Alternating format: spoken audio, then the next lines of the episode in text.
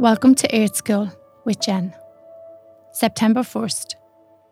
Make it a labour of love. The mirror was framed with a ceramic octopus. It had the sweetest, most peaceful energy. It made me smile when I saw it. Do you like it? My friend asked. Arnold had made it. And that's when I knew why it was so delightful. Its energy was delightful, joyous, and sweet.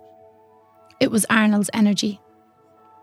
The things that we create have energy a meal we cook, a task we perform, no matter how big or small. What we do contains our energy, the emotional energy and attitude that we put into it.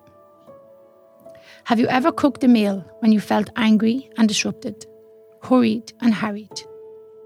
Have you noticed the difference when you cooked that meal in a loving frame of mind? Merely doing the job isn't always enough. We need to do the job with our best energy, our most positive emotional and mental attitude. Take time before you begin a task to become conscious of the energy that you want to put into it. The energy you want that the task to have and reflect to yourself and others. Make conscious, deliberate choices. The larger the task, the more time you may want to spend developing your ideas about it. On particularly significant projects, you may want to spend time visualizing and writing down your ideas so you can focus that energy into your work. Experiment with this idea. See how it comes to life as you do your daily tasks. See how much better the people around you feel when you do your tasks in love.